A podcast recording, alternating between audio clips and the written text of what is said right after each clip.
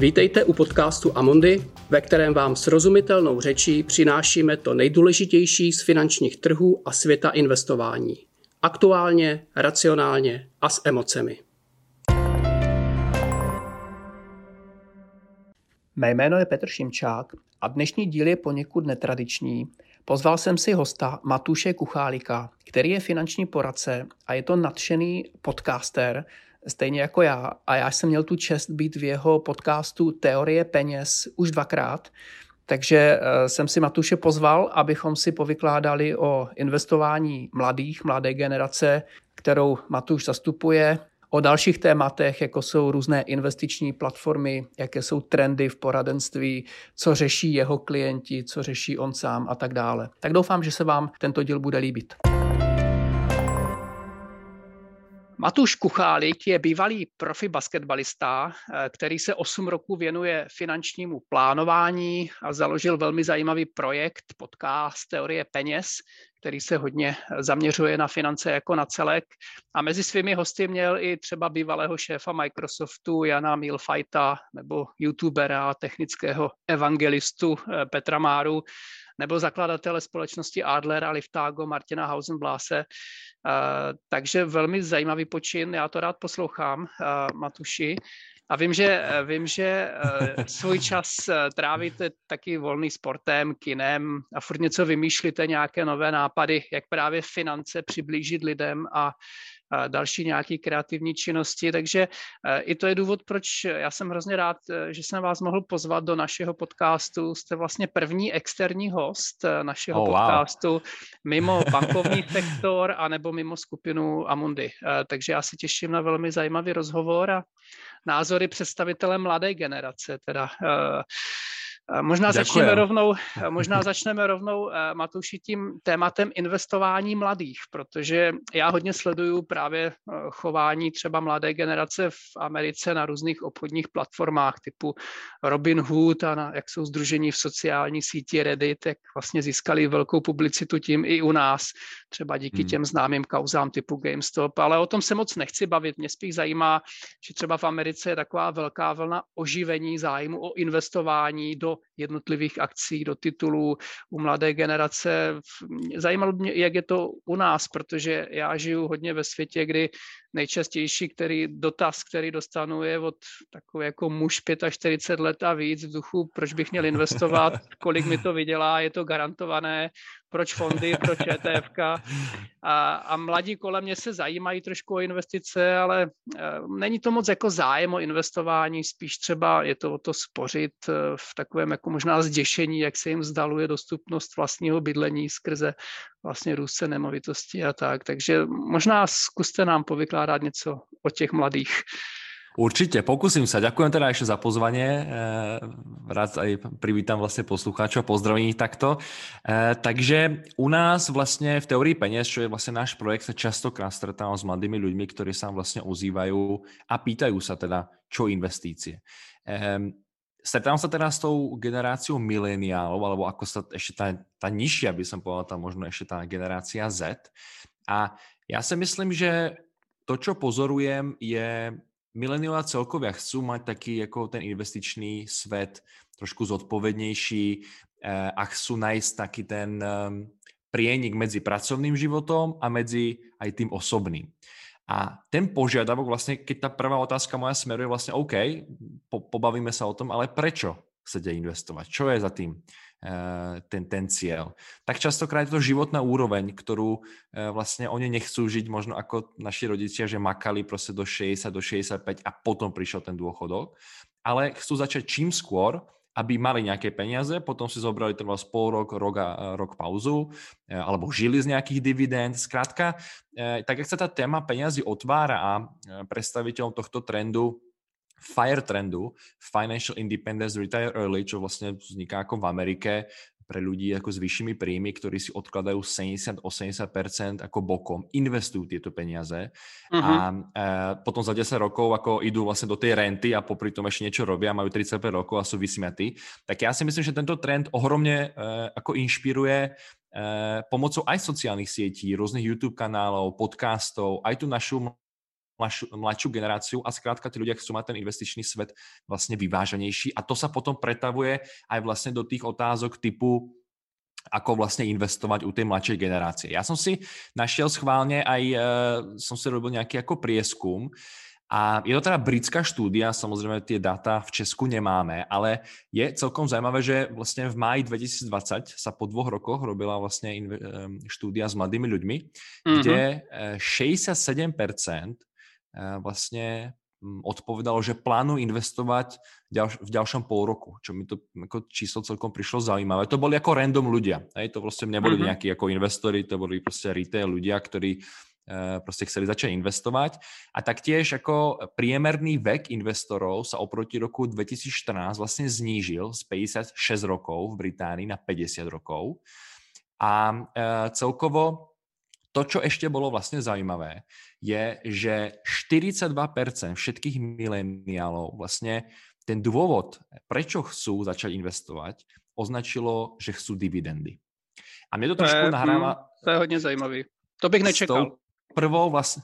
No a ja tiež, a mi to vlastne ale nahráva trošku s tou prvou časťou mojej odpovedi, že to je vlastne, ja chcem mať dividendy, chcem mať nejaký pasívny príjem a chcem si žiť trošku ako slobodnejšie, a nebyť ako proste 10 hodín v práci, ale makaj vlastne potom do 60 To boli také celkem ako zaujímavé veci.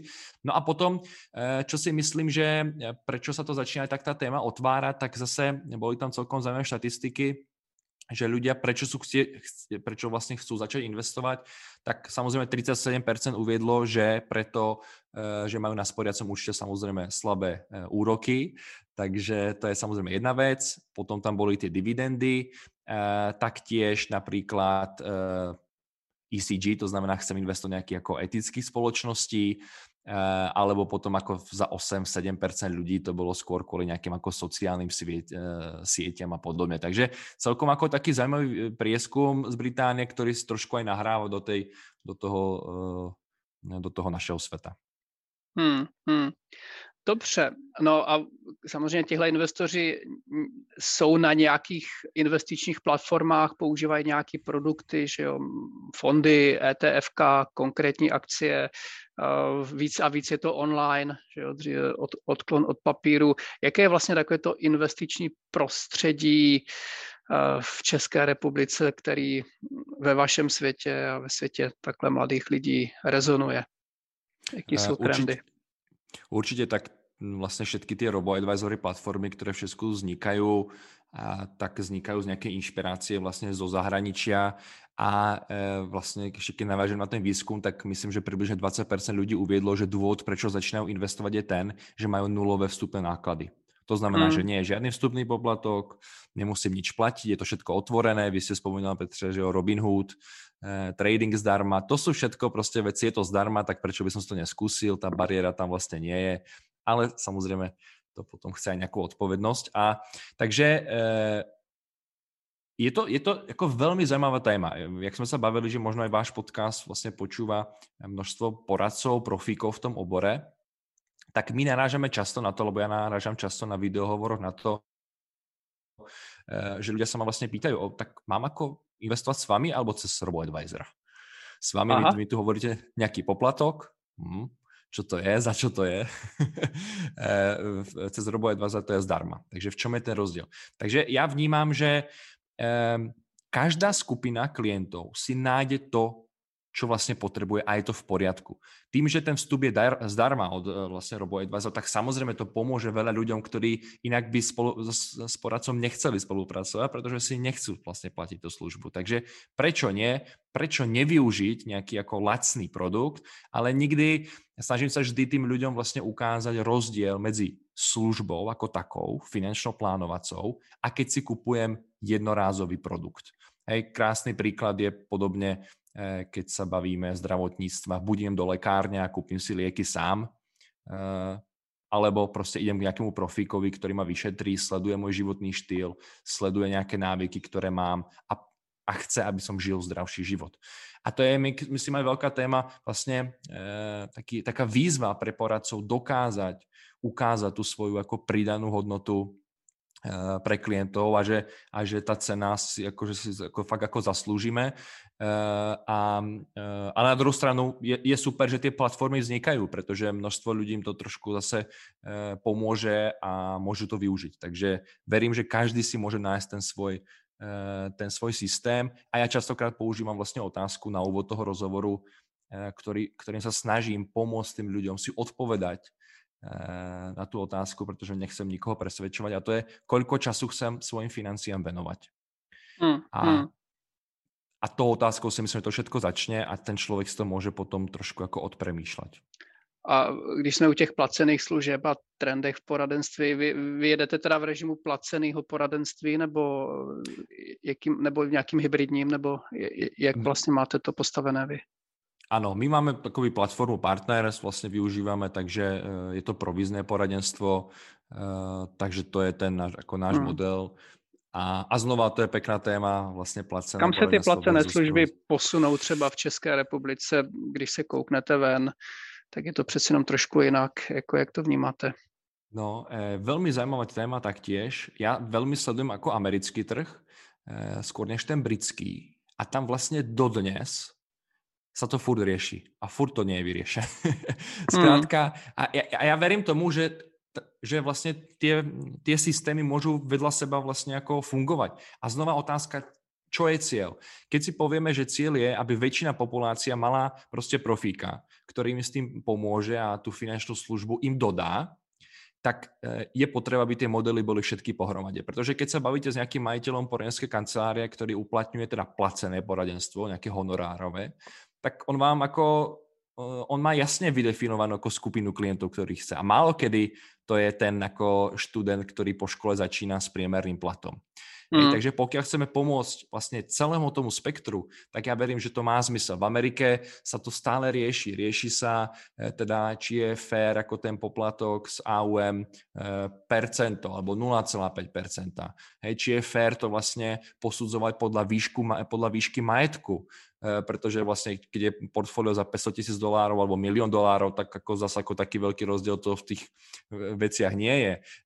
Potom zase sú zástanci, ktorí tvrdia, že vlastne Eh, nechcú ani fíčko z tých fondov, ETF fondov, ale chcú len proste za rok 5000 dolárov. A jedno, aký máte majetok, jedno vlastne čo, máte predom vydefinovanú čas a službu, ktorú dostanete a je to proste 5000 dolárov fee a tým to končí. No a potom zase tretia skupina je vlastne hybrid všetkého. Takže um, ja verím, že do budúcna zase budú, pretože vidíme, že tie tlaky na tú cenu Eh, na tých poradcov vlastne sú a o to je pak potom väčšia výzva pre tých poradcov ukázať tomu klientovi akoby správny model. Takže asi tak. Když půjde ještě k investování jako takovému, vlastně co, co takhle řeší, řeší klienti jako nejčastější téma a je tam vidět i nějaký rozdíl právě v té generaci, třeba u mladších, u starších, eh, možná nějaký stereotypní názory na, na investice, spekulace, důvěra, nedůvěra, kde vlastně je ta přidaná hodnota i, i vaše jako mm-hmm. buď poradce nebo zprostředkovatele, to už záleží, v jakém je to modulu. Určitě. Um, znova by som to rozdělil asi na několik skupín a možno asi začnu, začnu tým, že eh, verím, že akoby finančný poradca alebo nejaký finančný plánovač, my sme sa snažili urobiť nejakú hierarchiu hodnot to, čo vlastne, akú pridanú hodnotu má ten poradca vlastne dajme tomu pre toho klienta. A ten úplne taký ten základ je nejaká ako podpora navyšovania úspor dlhodobo. Potom je to podpora navyšovania investícií, potom je to finančné plánovanie, navigovanie nejakého očakávania a chovania toho človeka, alokácie aktív, správa nákladov je takový ten tá, už skoro tá posledná v tej pyramíde e, časť a napokon to je vlastne vzdelávanie. A tu by som vlastne, tá pyramída, vlastne ona e, berie v potaz všetky možné, si myslím, klientské stereotypy. To je to, čo som vlastne na to pýtal. Takže, takže neviem, či to vydržím. E, čo keď príde kríza? Čo keď tie peniaze stratím? Vlastne tie, tie strachy, tie stereotypy, ten status quo je vlastne v tých investíciách zakorenený stále a e, tam sa vlastne vždy i v rámci toho vzdelávania tej prídenej hodnoty snažíme ukazovať že eh, dlhodobé akoby diversifikované investovanie má smysl skôr než špekulácia. No ale na druhou stranu uh, prečo nie? Sú ľudia, ktorí majú cieľ, Matúš, ale ja nechcem tu 20 rokov čakať na, na rentu. Hm? Tak čo poradí takému človeku? No tak e, prostě OK, no tak jako skús eToro, skús to ako natypovat, skús to napákovat, vyber si 5 akcí, skús si prostě Robinhood, ja neviem, ako skús čokoľvek prostě. E, takže znova je to o tom cieli, e, ktorý si ten človek vytýčí. A na základě toho sa snažíme ako tých klientov vlastne ako aj nasmerovať a častokrát tým klientom vlastne doporučím robo-advisora, uh, uh, pretože ako necítim, že sú vlastne pripravení nejakú službu vlastne využiť. Niekto by mohol povedať, hmm. OK, tak ale to musíš proste ukázať a pridaná hodnota. Ja nie som toho zastánca a verím, že každý si to vlastne svoje uh, môže nájsť a tých rozdiel vlastne v tých mladých voči tým starým asi v tom vnímanie rizika nie je. Tam je to skôr o tom, o tých vlastne, nazvem to tých prečo, prečo by chceli začať a, jak sú to schopní udržať. A možno uvediem len jeden taký ako e, príklad z poslednej doby, e, kde sa ukázala celkom si myslím tá aj pridaná hodnota poradcu, ktorú treba z RoboAdvisorov nikto iný nejako nie je schopný vytýčiť, pretože my sa snažíme ísť ako aj tým smerom, že e, sa pozeráme trošku na minulosť toho človeka a Uh, pamatujem si, keď robíme nejaký ako dotazník, úvodný, vstupný s tým človekom a uh, pýtame to sa otázky typu, čo ma moja mama učila o peniazoch, čo ma môj otec učil o peniazoch, uh, aký bol, bol vlastne najhorší emočný zážitok s peniazmi, aká je moja mm. prvá, um, prvá spomienka na peniaze. A tá pani tam vlastne uviedla to, že v roku 2008, alebo slečna, už je mladá, takže eh, v roku 2008 jej rodičia boli zamestnaní a um, kvôli tej krizi prišli o práci a cítila z nich proste nervozitu v rámci ako celého tej finančnej stability rodiny. A mali zainvestované vo fondoch. Takže samozrejme oni jej predali, ak, akú emóciu mohli predať v tej dobe hmm. k investíciám a k fondom. No. Asi no, na maximu neprodávali, že jo? No, to neprodávali. Takže tam sa utopili nejaké peniaze a samozrejme toto je nejaký moment, ktorý je veľmi silný v histórii toho človeka. To vytvorilo v ňom nejaký, dajme tomu, program. A myslím si, že správny poradca by tieto veci mal poznať, pretože potom, keď prišiel ten pokles 2020 v březnu, ktorý si všetci pamätáme, ten posledný minus 30% alebo 35%, ano. no tak tak sa spustil ten program a proste chcem to predať, chcem to vystúpiť. Ako nemá, hej, už sa to začína, nechcem zažiť to, čo som zažila predtým. Takže, ale ja už som o tom vedel, uh, takže sme s tým pracovali dl- ako dlhšie dopredu. Pripravovali sme sa na tie veci. A to bola pravidelná investícia, nebolo tam miliónové majetky, hej, takže boli tam nejaké ako 10 tisíce, ale aj tak to toho človeka proste môže zasiahnuť. A to je to, čo si myslím, že pokiaľ sa bavíme nielen stále o výnosoch a o poplatkoch, a či to je TER 1,5 alebo 1,6 alebo 1,4, tak eh, verím, že tá pridaná hodnota toho poradcu eh, dlhodobo by pre tých mladých ľudí mala byť o tom, že vlastne ten človek žije akoby také finančné zdravie. Že tie financie, aj tie investície mu robia vlastne radosť, že je s tým akoby spokojený a a to by som ako uviedol možno ako taký mm. trend, ktorý pozorujem aj v Amerike v rámci finančného coachingu a aj v rámci toho, ako sa snažia tí jednotliví poradci odlíšiť od, tých, eh, od, od trhu. Uhum, uhum. Mně ještě napadá jedna taková otázka k těm stereotypům a k té dlouhodobosti a k investování. Jak odpovídáte klientům, pokud se teda s touhle otázkou samozřejmě setkáváte, mm ale třeba vyplňujete řekněme, investiční dotazník, děláte plán a přijde otázka, na jak dlouho člověk investuje a a většina lidí, teda aspoň, který třeba znám já, tak odpovídají z té první eh, takové to tři až pět let, eh, a protože co já vím, co bude za pět let, že jo? A, a vy víte, že ty peníze, ale pokud mají být investovány konzervativně dlouhodobě, tak to je 15-20 let, to je prostě dlouhodobá, nebo ideálně bez omezení, minimálně v tom mentálním nastavení bez omezení. Prodám, kdy chci já, kdy potřebuju, ne kdy musím, že jo? A ne kdy uběhne nějaká krátká doba. Potkáváte se, za A, potkáváte se s tímto taky a když tak případně, jak na to reagujete? Ano, eh, stretávam sa s tým a ja by som možno vlastne, eh, ja som študoval jednu takú zaujímavú štúdiu, kde eh, sa vlastne posudzovalo, ako je možné, že niektorí ľudia sú schopní dlhodobo plánovať a vidia za tú vidinu za tých 5 rokov a niekto to schopný nie je. No a dali vlastne študentov, myslím, že to bolo Harvardu, eh, pod nejakú zobrazovaciu metódu, po nejaký rentgen alebo CT. No mm-hmm. a mhm. povedali im, premýšľaj teraz o sebe. Zasvietila sa v určitej časti mozgu, také ako lampa, hej, takže ten bolo vidieť aktivitu mozgu, že premýšľa o sebe.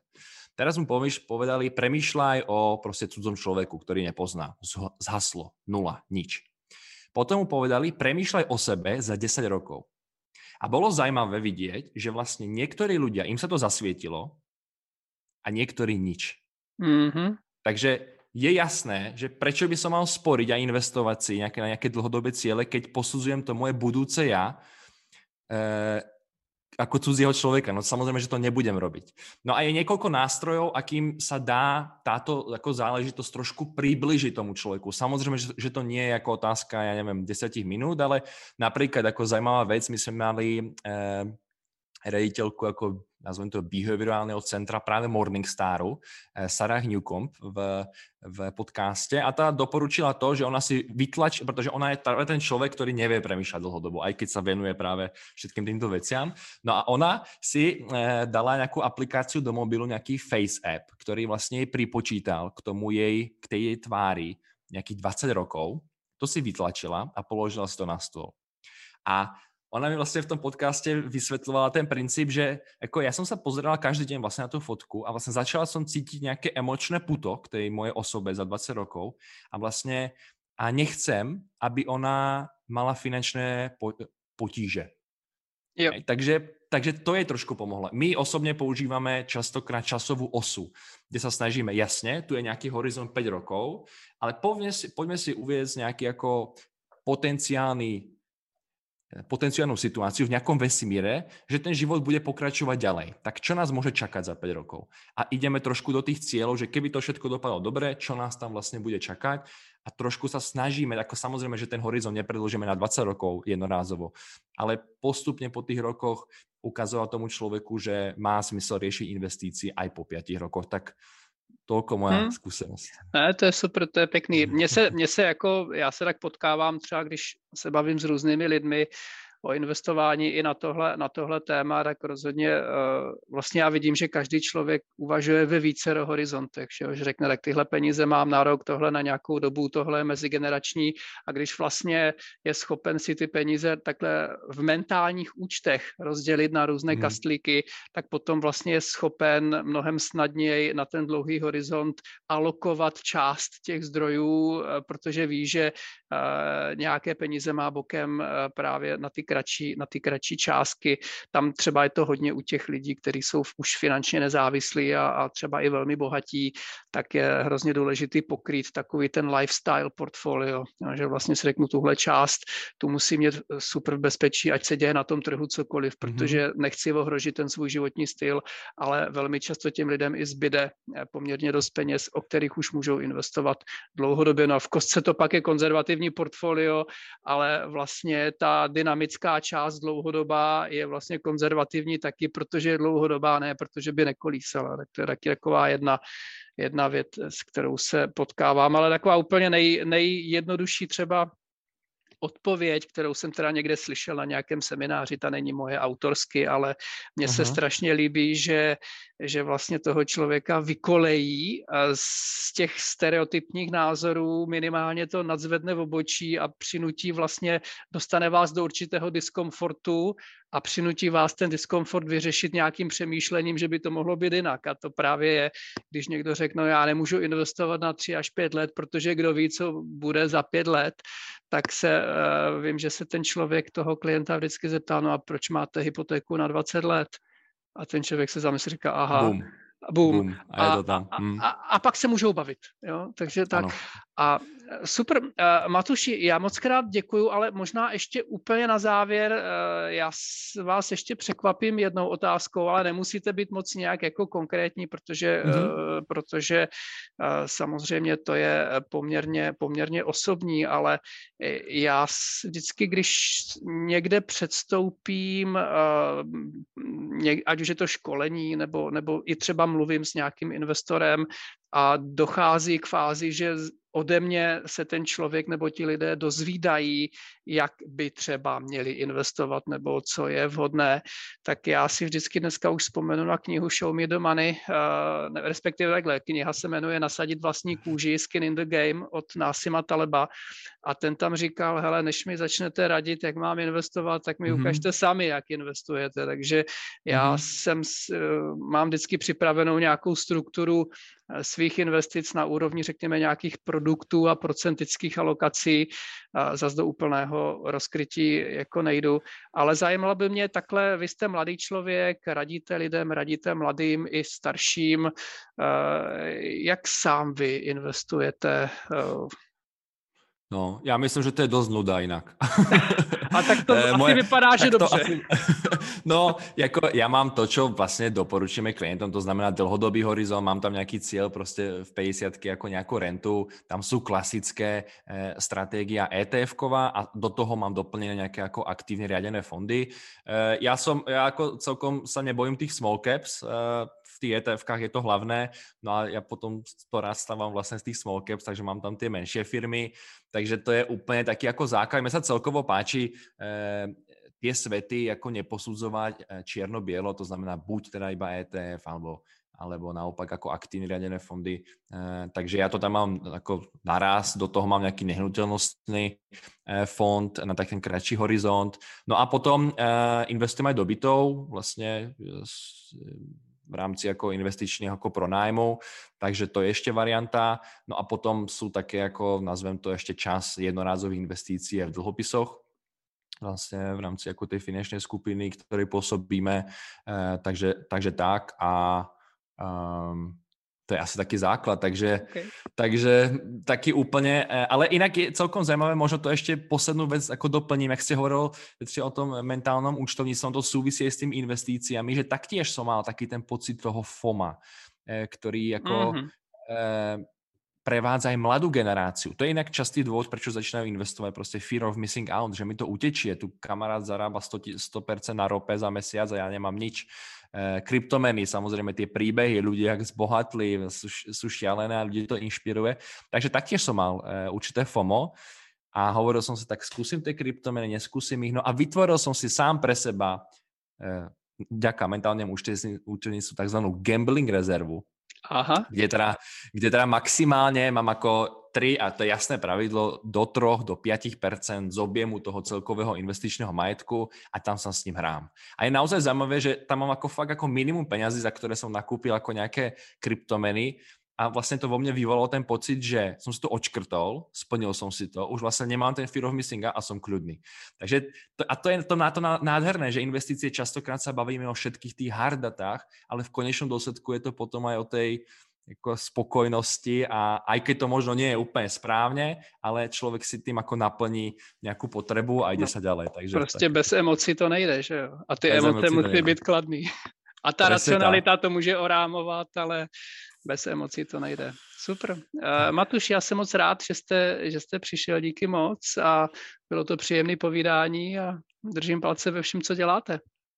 Ďakujem, pozdravím poslucháčov a samozrejme prajem aj vám všetko dobré.